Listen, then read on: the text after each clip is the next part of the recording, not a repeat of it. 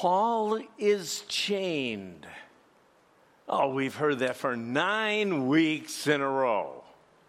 We get it. we do. The dude is chained. It's near the end of his life. And he writes to this Philippian group of believers. And this guy rejoices. He is happy. He sees God working. God's strategy was simple I need to get the word out to all of the Praetorian Guard, to the elite Roman soldiers. I got it. Paul, he's, he's my man. He's the best spokesman I have. I got it. Every few hours, new soldiers. Every few hours, he gets to tell the gospel. And the Roman Empire began to change. Paul's intensity and passion seems to grow as he goes deeper in this letter to the Philippians. Our text last week was critical in Paul's thinking as he spoke about what actually is valuable and what isn't valuable. In fact, valuable for Paul was totally redefined when he met Jesus. That's a question. When you met Jesus, if you met Jesus, when you recognize all that he did for you, that he shed his blood, that he paid the debt for our sin, and you trusted him as your Savior, as your rescuer, when that happened, the Bible says you become a brand new creature. But not only that, everything changes. Your priorities change the way that you live, the things that are important, or as Paul put it, valuable. And it changed for the apostle. Now, he had been speaking about all of his accomplishments and all of his successes before meeting Jesus. But last week, in that first part of chapter 3, we saw that all the things that Paul did, well, they're considered garbage. It's not important in light of the kingdom. Life to Paul was about knowing Christ and experiencing Christ's power and to actually suffer like Christ did. A very different perspective. But this is the perspective of all those who are growing toward spiritual maturity. Paul understands that spiritually mature people have these same desires. So, actually, in our text today, he's going to encourage the Philippian believers to grow. And he uses a race to help illustrate the process. So, if you could turn your Bibles or your screens to Philippians chapter 3, I'm going to start reading at verse 12. You can follow along up on the screen if you don't have a Bible. Philippians chapter 3, starting at verse 12. So, Paul continues saying this. I don't mean to say that I've already achieved these things. These things, if you mark your Bibles, you could probably draw an arrow back up to verse 10. That's what he's talking about. Or that I've already reached perfection. Or again, we'll talk about this as probably a better way maturity. But Paul says, I press on to possess the perfection for which Christ Jesus first possessed me. No, dear brothers and sisters, I've not achieved it, but I focus on this one thing forgetting the past and looking forward to what lies ahead. I press on to reach the end of the race and receive the heavenly prize for which God, through Christ Jesus, is calling us. Let all who are spiritually mature agree on these things. If you disagree on some point, I believe God will make it plain to you. But we must hold on to the progress we have already made. Dear brothers and sisters, pattern your lives after mine and learn from those who follow our example. For I have told you often before, and I say it again with tears in my eyes, that there are many whose conduct show that they are really enemies of the cross of Christ. They are heading for destruction. Their God is their appetite. They brag about shameful things, and they think only about this life here on earth. But we are citizens of heaven, where the Lord Jesus Christ lives, and we are eagerly waiting for him to return as our Savior. He will take our weak mortal bodies and change them into glorious bodies like his own, using the same power with which he will bring everything under his control. Before we dig in, let's pray. Let's pray. Father, we are excited to be able to hear from you today. We are so grateful that we can gather and we can praise and we can worship. We can come boldly into your throne room as I am right now, just praying and talking to you, Creator God. And we are so grateful for the privileges and for the honor. And we're overwhelmed at times, but thank you. We thank you, Father, that you are King and that you are in control. And we pray for the world that seems chaotic and a world that seems to be running from you, not running toward you. We know that there are wars and that there are sicknesses and there are funerals every day. We know that we have families whose kids are running away we know, Father, that there are marriages where abuse happens all the time. We understand that people are working every day in jobs that, well, some of them hate. God, we ask you to be able to walk with us. Allow us to hear from you clearly May we be salt and light in this world, making a difference wherever you send us. And would we trust you in spite of circumstances, like the apostle did, recognizing that you are going to do your perfect thing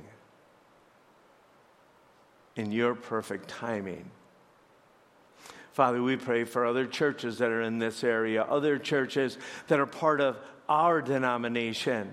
There are many others out there, Father, and we pray for all churches that are proclaiming your gospel. But today we pray for redemption, and we pray for Meadowland, and we pray for Northbridge.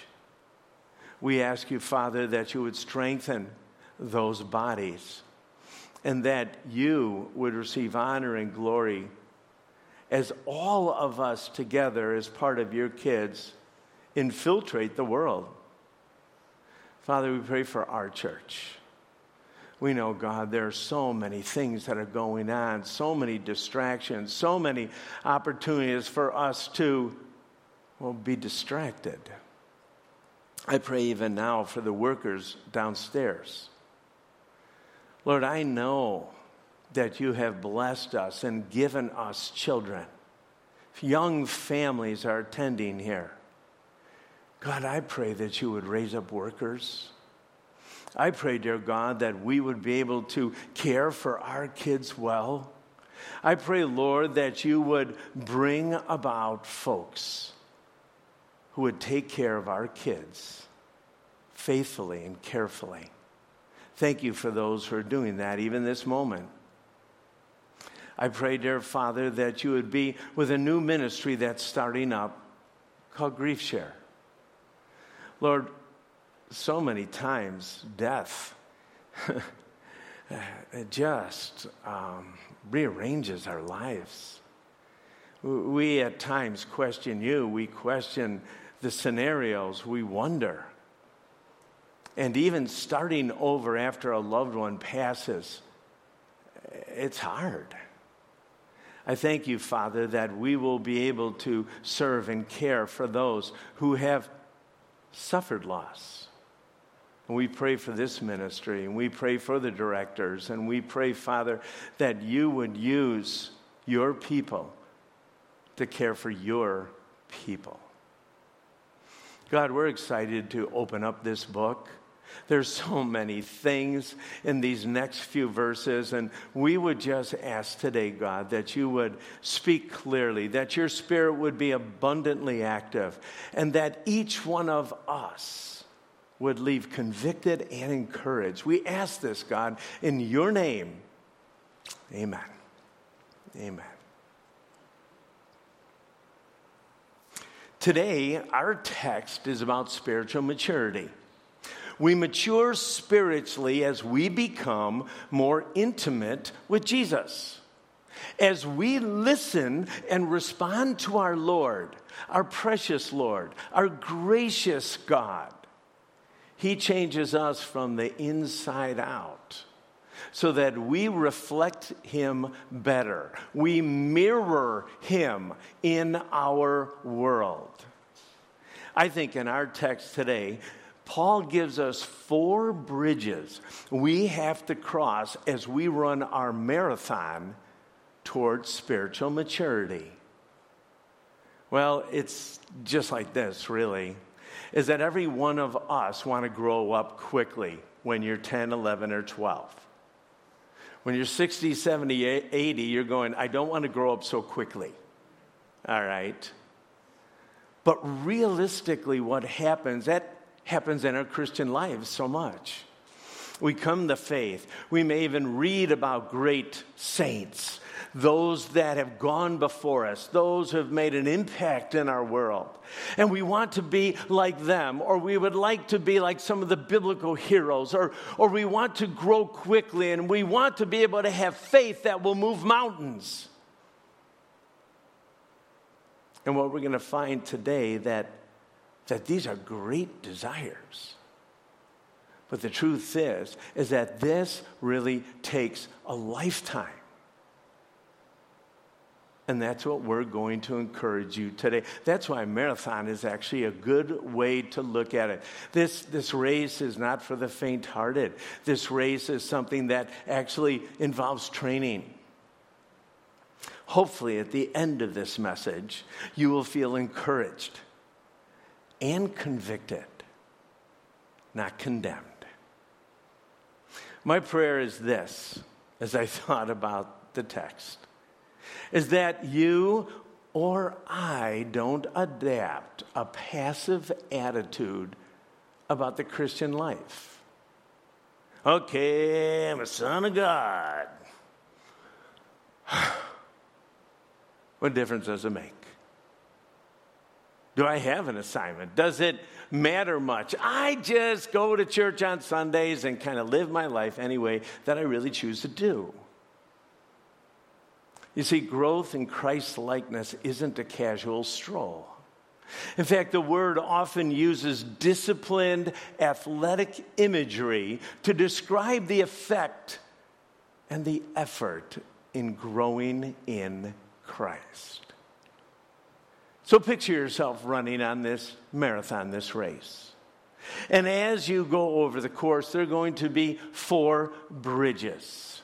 Bridges that will help you, catapult you toward spiritual maturity. And I want to stop there because some of you may even have images in your mind saying, spiritually mature. What does that mean? Is it kind of like I become a monk? I, I wear like, you know, drab clothes and, and walk around with my hands folded all the time. No. No, I maybe. I guess I can't say it, it won't happen. But realistically, that's probably not what's going to happen. It isn't.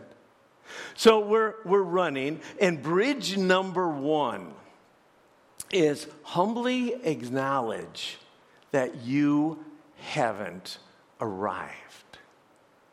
In other words, you're not perfect. Philippians chapter 3, I'm just going to read starting in verse 12 to 14 once again. And this is Paul. I don't mean to say that I have already achieved these things or that I've already reached perfection or maturity, but I press on to possess that perfection for which Christ Jesus first possessed me. No, dear brothers and sisters, I have not achieved it. Third time he said that. But I focus on this one thing, forgetting the past and looking forward to what lies ahead. I press on to reach the end of the race and receive the heavenly prize for which God, through Christ Jesus, is calling us. Three times, Paul uses his own journey to correct any misunderstanding that the Philippians may have about spiritual maturity. Paul just shared his passion, but states very clearly I've not arrived. I want to know Christ better. I want to experience his power and authority over sin. I want to be able to suffer well with him. It causes me to depend on him differently, but I haven't arrived. I haven't received all of those things. I'm not at the place where I really want to be yet. He's straining, though, ahead to something that he mentions as eternity. Something Dave mentioned, something about a resurrected eternal body. I think as a leader, Paul also wants him to know that he's on the exact same journey as they are becoming more like Jesus. It's about following Jesus and bringing others along on the journey. In fact, that's what's called disciple making. Learning who Jesus is and helping others know who Jesus is so they might obey and love and serve so they can help others know Jesus. And the cycle goes on and on and on.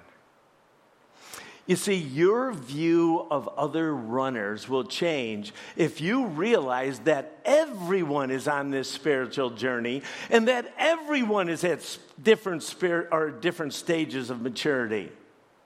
Some are going to be behind you and others in front of you, but everyone is running. Everyone is running. You know, the truth is, as we look even at this metaphor, some of the things we struggle with are not so much the runners, those who are actively pursuing spiritual maturity. It's those that seem to be sitting on the sideline. Second bridge that you're going to come to is passionately pursuing a greater knowledge of Jesus. Passionately pursuing. You know, Paul presses on to finish the race and receive the prize. But the question is this what is the prize? Well, based on the context, and I gave you a little bit of hint right in the beginning, it's a fuller knowledge of Christ and experiencing his power and suffering. It's sort of good now, but really good later. In other words, walking with God and understanding who God is and getting to know God better over and over and every day gives you power and authority to live life, but but realistically life is hard right now. The journey is difficult at times, filled with questions and detours. But someday, if you know Jesus, when you shut your eyes, you don't die. You go right into God's presence. And eternity starts for you. And then all of a sudden, for the very first time, you get to experience all that Jesus is in a perfect environment. Wow. So Paul says he presses on and on and on and on. That's the context. He doesn't stop pressing on, knowing Christ more and more and more.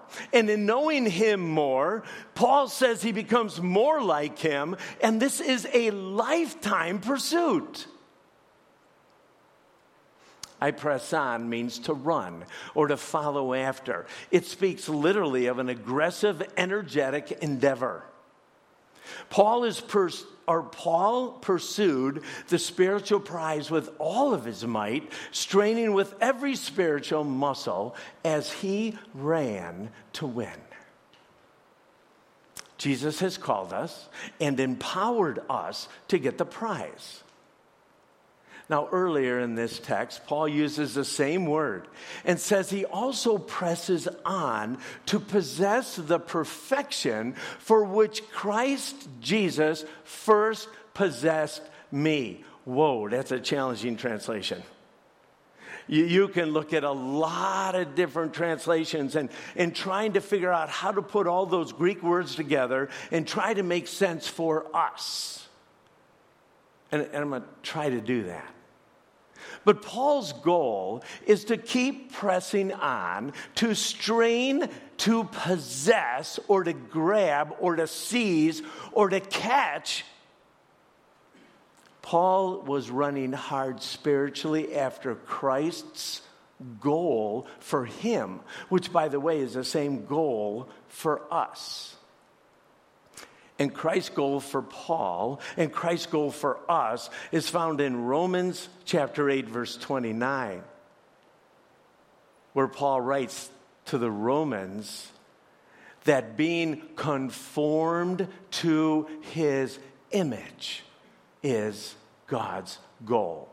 That we reflect him more and more, better and better, that we mirror God to others. You see, God chose Paul, as he did all believers, to make them like Jesus Christ. Whether you know it or not, whether it's the very first time you came and sat down here. The scriptures tell us that if you are born again, if you know the Lord Jesus, that he is chipping away the things that don't reflect him well.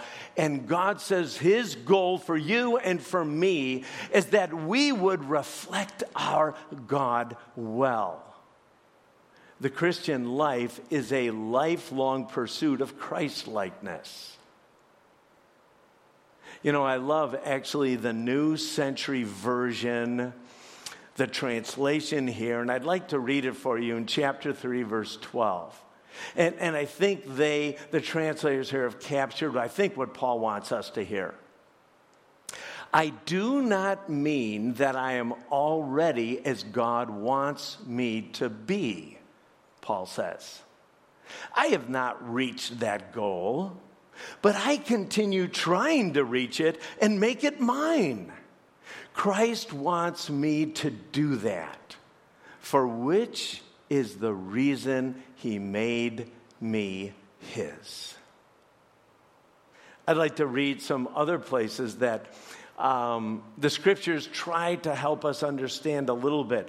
In, in 1 Corinthians chapter 9, I'm going to start reading at verse 24. Paul actually is the author here again, and he says this Don't you realize that in a race everyone runs, but only one person gets the prize? So run to win. All athletes are disciplined in their training. They do it to win a prize that will fade away, but we do it for an eternal prize. So I run, Paul says, with purpose in every step. I am not just shadow boxing. I discipline my body like an athlete, training it to do what it should. Otherwise, I fear that after preaching to others, I myself might be disqualified. Over in the book of Hebrews, chapter 12, I'm just going to read the first two verses there. The author of Hebrews, again, uses a race to help us understand about life. He says this Therefore, since we are surrounded by such a huge crowd of witnesses to the life of faith, kind of in this arena, let us strip off every weight that slows us down, especially the sin that so easily trips us up. And let us run, run this race with endurance, the race that God has set before us. We do this by keeping our eyes on Jesus. The race. How do we do it? By fixing our eyes on Jesus. Now that's passion. Running, exercising self control, not running aimlessly, not boxing in the air, but focusing on the goal. Than the writer of Hebrews in a book that emphasizes Christian perseverance, speaks of laying aside anything that does not help us run the race, but fix our eyes on Jesus, spend time with Jesus, focus on Jesus, learn from Jesus. That is the only way you're going to be able to finish this race.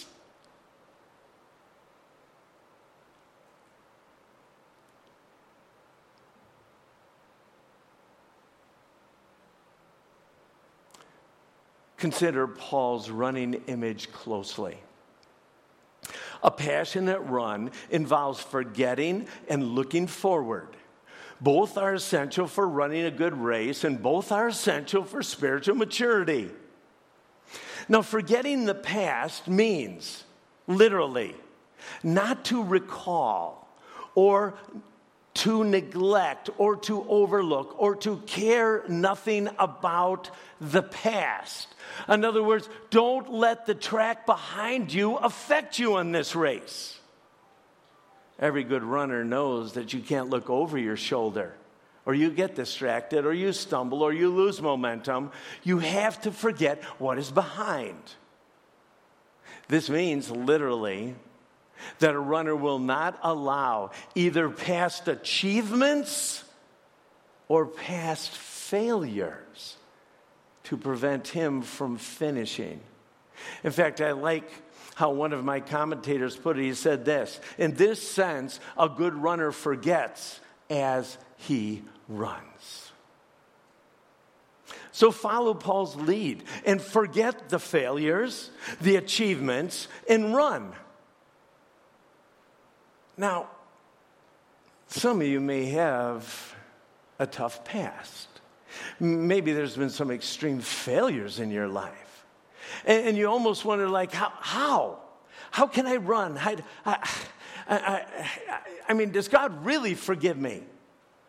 I, I got to remind you this the guy who's writing this is the Apostle Paul. And we know so many of his accomplishments. We just read them last week. But what about his failures? Think about it. Think about how many families were destroyed by Saul. That was Paul's name before he met Jesus. How many people he put in prison. How many people he murdered in the name of God. Can you imagine just about anywhere he went? My guess is there was a family or a situation or someone around that was affected by Paul's failures before. So, one of the greatest of all missionaries says, Hey, you know what? I know about failure. I know about looking at Jesus and running the race. And I need to forget the past. Now, the word here translated looking forward is a vivid athletic term. It means that the athlete throws himself forward in the race with all the energies strained to the limit. And, and you've seen this. You've seen, especially in Olympic competition, when that race is close, especially, they will do everything to cross the tape.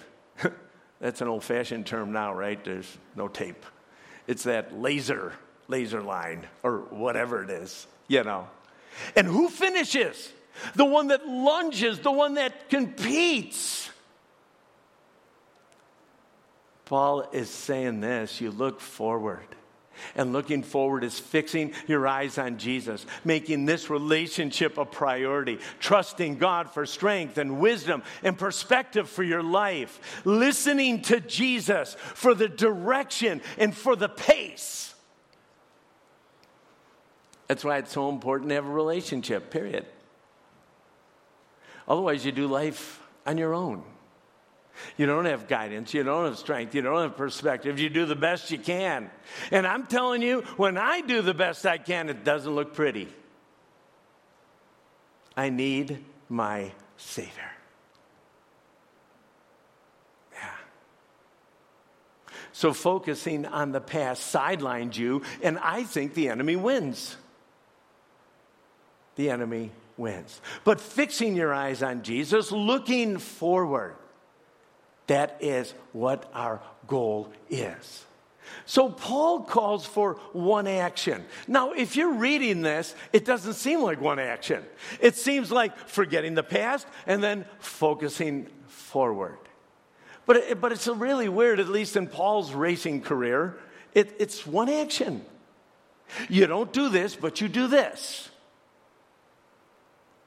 Now, negatively stated, there are other things that could impede a runner as we read in Hebrews chapter 12. Sin and even other actions, maybe even good things, just not best things. Now, the question we have to ask ourselves, a question I think David asked in Psalm 139, said, Lord, search me, search me help me reveal, help me see my blind spots. If there is anything in me, anything wicked, anything that's destroying my relationship, anything that's weighing me down, any kind of weights, God, reveal it to me. Now, sometimes when we rebel against God, we don't need to pray that because uh, we know. We know. But there are other times that we need to pray that prayer.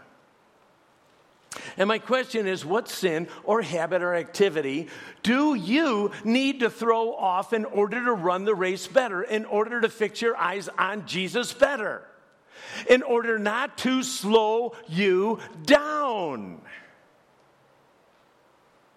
If you're running a marathon in a snowmobile suit, let me tell you, it's bad. Bad. Take off the suit. If you have clothes on, take off the suit. All right? But you, you have to understand that a race involves us to strip down the best we can so that we might be free to run like the wind. Now, positively, here's another question What could you do or begin doing that will help you run the race? These are great discussions for around lunch today. Now, don't underestimate the power of making one change.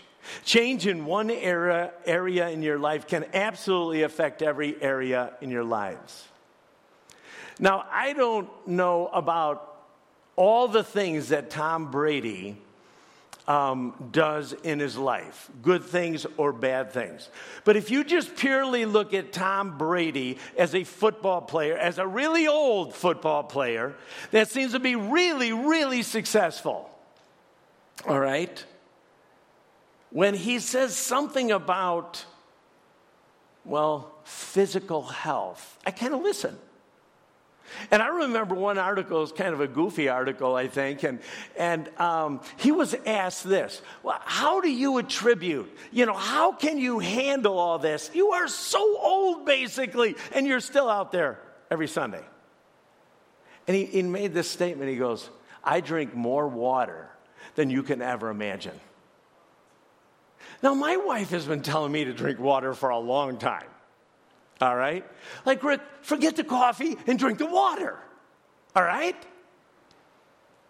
Tom Brady says, drink more water. I'm thinking that's probably a good thing. All right?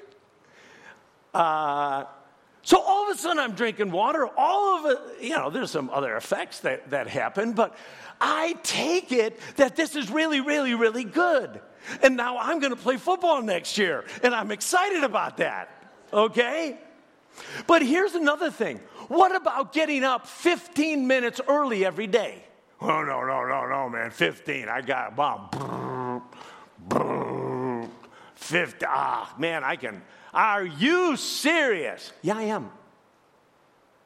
Do you realize getting up 15 minutes early, or you put the time, and you start your day off hearing from God and recalibrating your life. Do you realize what difference that's going to make? And do you honestly think 15 minutes more of that kind of non REM sleep is really going to do you any good? Okay, do, do you really think that? Oh boy, I'm going to feel better if I stay in 15 more minutes. No. I'll let you know. No, no, it doesn't, doesn't work. So here's something that will change everything that day as you start off with your Lord. How cool is that? Maybe you need to get up 30 minutes. I don't know. But the whole deal is this is that little things like this, little choices, make a huge difference. Hold on. Acknowledge the progress we have made. Eh, that's what Paul says. But we must hold on to the progress as you're running. Sometimes it doesn't look like you're doing that well. Sometimes you, well, the scriptures tell, also tell us that we need to encourage one another on the race. We need to spur one another on the race. And it's so amazing to be able to pump other people's tires when they think they're failing or when they think, and, and maybe they are in some ways, but realistically, keep going. Keep running. You may not see the fruit right now. I know this is a big hill coming up. Come on, you can do this. You can do this.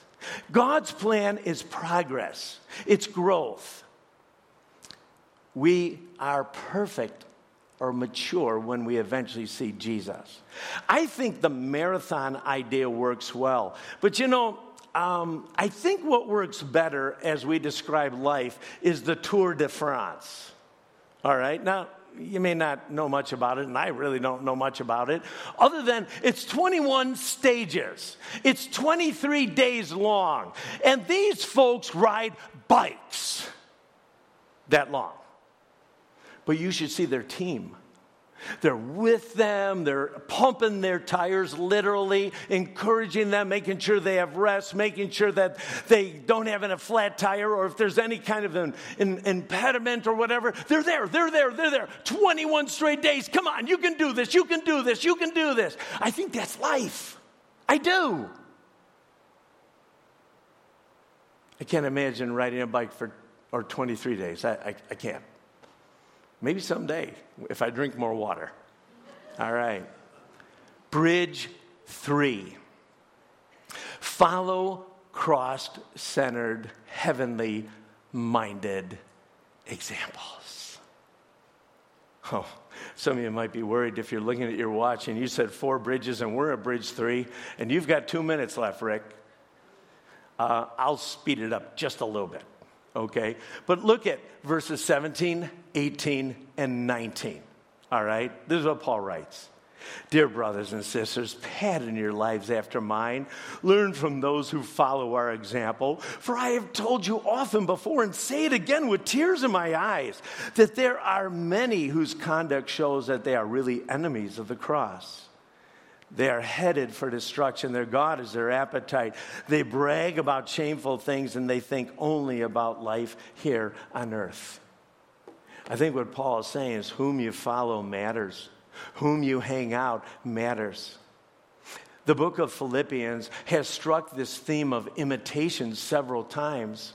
Paul uses Jesus ultimately in Philippians chapter 2, if you're with us.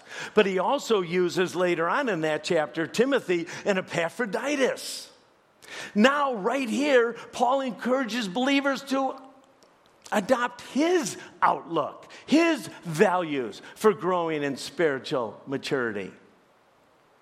I just need to ask you who, who's your hero? Who's your spiritual hero? Well, I got to tell you, Joseph usually always wins hands down.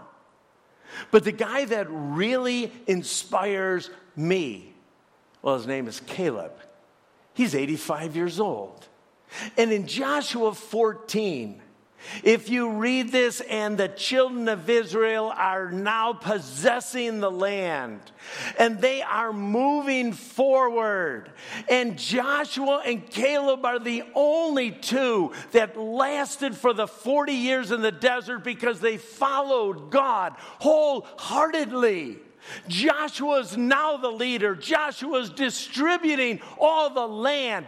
This 85 year old Caleb comes up and says, Josh, yeah, Caleb, I want that mountain. I want that hilly country. That hilly country is filled with giants and walled cities, and oh, baby, I've seen God work. Let me go. That's what I want. Oh, my word. The Lord's with me. I will drive them out. When I read that, this isn't a man coasting out his dying days. He's faithfully following God with his whole heart and zealously living his life with vibrant faith in God. There are faithful examples maybe around you, maybe folks that you know who sacrificially put the needs of others ahead of their own. They don't grumble or complain. They pour out their lives for the cause of the gospel. That Christianity is not just something you do one day a week, but it changes your life. You see, godly heroes are extremely valuable in marriage. Hey, let me remind you, not scare you, but doesn't matter whether you're a Christian or not, about 50% of marriages today end in divorce. So that's not God's plan. I, am not here to beat up anyone that went down that trail, but the truth is this maybe there's someone sitting right here you know about, or you want to know of someone like that I can share with you who've been married 30 or 35 or 40 or 45 years and still love that person like crazy and still love the Lord. You know what I'd say? Buy him dinner, take him out, and listen to him. That's what I would say. What about life? What about losing your job?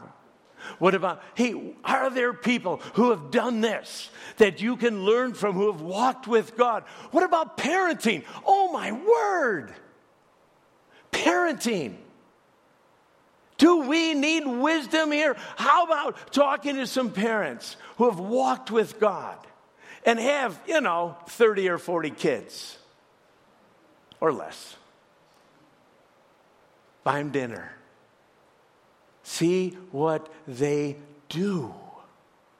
This is us using people who have been captured by Christ, his cross, his, his resurrection.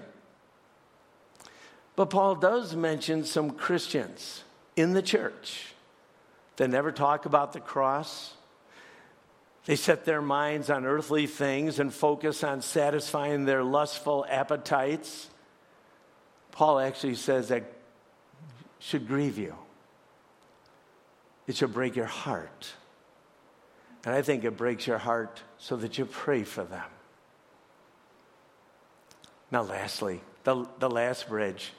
It's found in Philippians chapter 3, verse 20. But bridge number four is live in light of your true citizenship but we are citizens of heaven where the Lord Jesus Christ lives, and we are eagerly waiting for him to return as our Savior. He will take our weak mortal bodies and change them into glorious bodies like his own, using the same power with which he will bring everything under his control.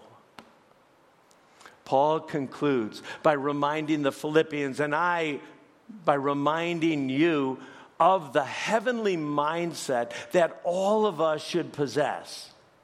People walking and growing in maturity realize that this world is not your home and that your citizenship is in heaven. Paul reminded us that in chapter 1, verse 27.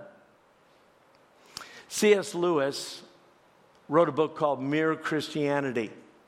And there's one line in, in that book that just captures me.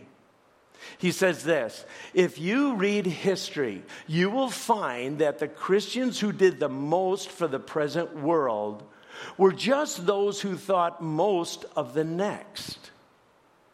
It is since Christians have largely ceased to think of the other world that they have become so ineffective in this world. You know, I remember growing up, and, and I don't know if this was my um, older Sunday school teacher um, that was sometimes very harsh to little Ricky.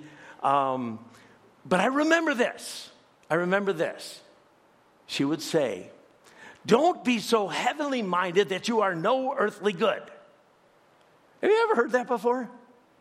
And I just asked this question I have never met anyone like that. That's all. When I meet heavenly minded people, I meet people who are focused. I meet people who, who desire deeply to please the Lord. They know that they're going to be seeing Him soon. I don't see that other part. We have all had the opportunity of giving the world a glimpse of what's coming in the future. We tell them about the king and show them about what living under the king's authority actually looks like.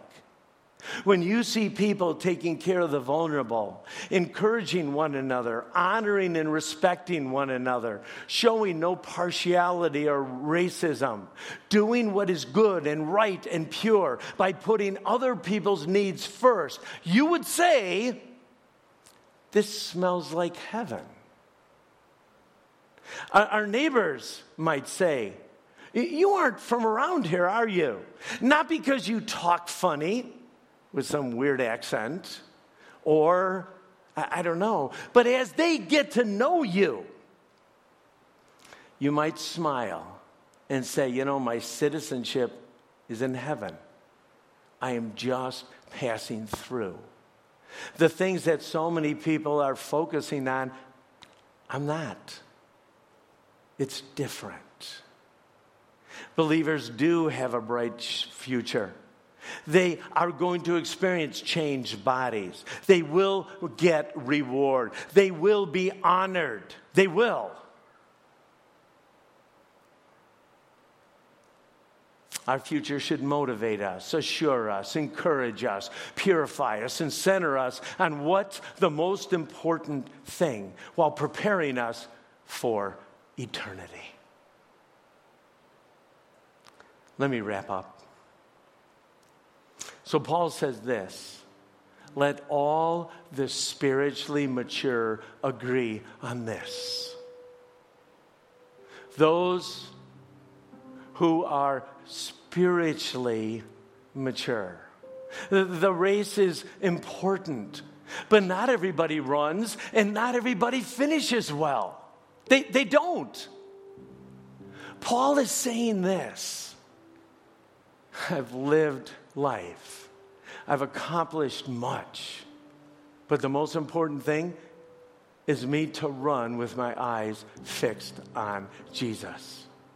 This race is going to take me 30 years, 50 years, 70 years, 85 years.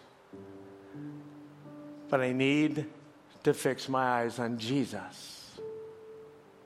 I need to learn from Him. I, I need to be able to encourage others on this journey. So, my question is this if you're not running,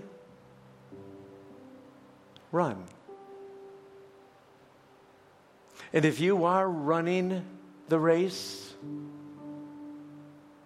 let's cross the bridges together and keep our eyes on Jesus. Would you bow your heads with me, please, at this moment?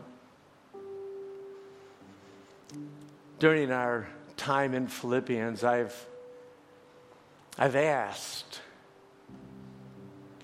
maybe today God has convicted you. Maybe he's pumped your tires. Maybe he's encouraged you. Maybe he's helped you focus. Maybe there's some decision that you have decided to make by God's strength. If God is working in your heart today, I'd like you to stand because I'd like to pray for you. I'm standing. I'm standing not because I'm standing, I'm standing because I can't even begin to tell you how convicted that God is working in my heart. But if He is, if He is working in your heart right now, if you are making some decisions right now, would you stand? Would you stand?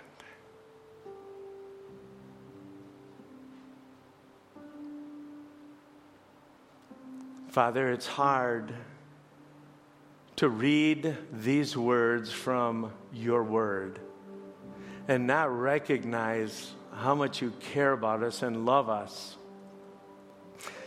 And that you have given us the privilege of walking with you and running the marathon of life.